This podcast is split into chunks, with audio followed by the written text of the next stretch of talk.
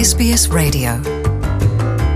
É a Luciana e ouvintes da SBS. O crime que desencadeou a decisão governamental portuguesa de extinguir o Serviço de Estrangeiros e Fronteiras em Portugal, como a Polícia Portuguesa de Fronteiras, aconteceu há dois anos. Foi no dia 12 de março de 2020, quando Ihor Omeniuk, 40 anos, natural da Ucrânia, estava a chegar a Lisboa vindo de que vinha trabalhar para Portugal e foi violentamente agredido a ponto de morrer por agentes daquele serviço de estrangeiros e fronteiras no centro de instalação temporária do aeroporto de Lisboa.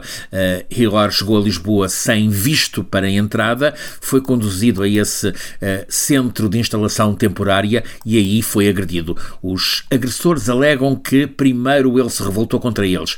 O caso, de qualquer modo, provocou escândalo, natural escândalo, e o governo português decidiu fechar o serviço de estrangeiros e fronteiras, chamado CEF, que eh, tem um corpo de cerca de mil inspectores, mais de mil inspectores, e eh, é, portanto, a polícia, tem sido a Polícia de Fronteiras em Portugal. O caso deste assassinato, é disso que se trata, eh, de Ihor Omeniuk por forças policiais, por forças do Estado português, provocou escândalo, escândalo natural, e o governo português decidiu, em conformidade, fechar o Serviço de Estrangeiros e Fronteiras, conhecido como CEF, que, eh, com um corpo de mil inspectores policiais, é então a Polícia de Fronteiras em Portugal.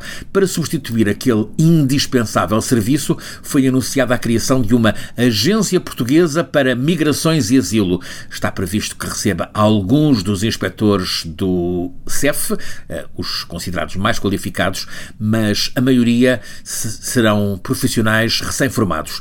Os restantes inspectores do CEF eh, está previsto que sejam distribuídos por diferentes diferentes corpos de polícia e, eventualmente, em serviços administrativos.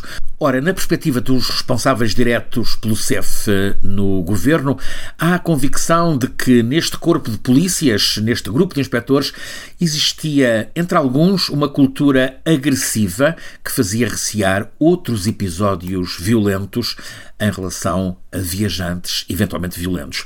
Este novo serviço de fronteiras deveria estar a funcionar há já um ano, mas, por um lado, a resistência do pessoal do CEF, por outro, a complexidade que envolve a formação da nova agência leva a que a Agência Portuguesa para as Migrações e Asilo já tenha sido por duas vezes adiada. Os inspectores do CEF não param de pressionar para que o serviço CEF seja mantido tal como estava e a decisão de extinção seja anulada. Want to hear more stories like this? Listen on Apple Podcasts, Google Podcasts, Spotify, or wherever you get your podcasts from.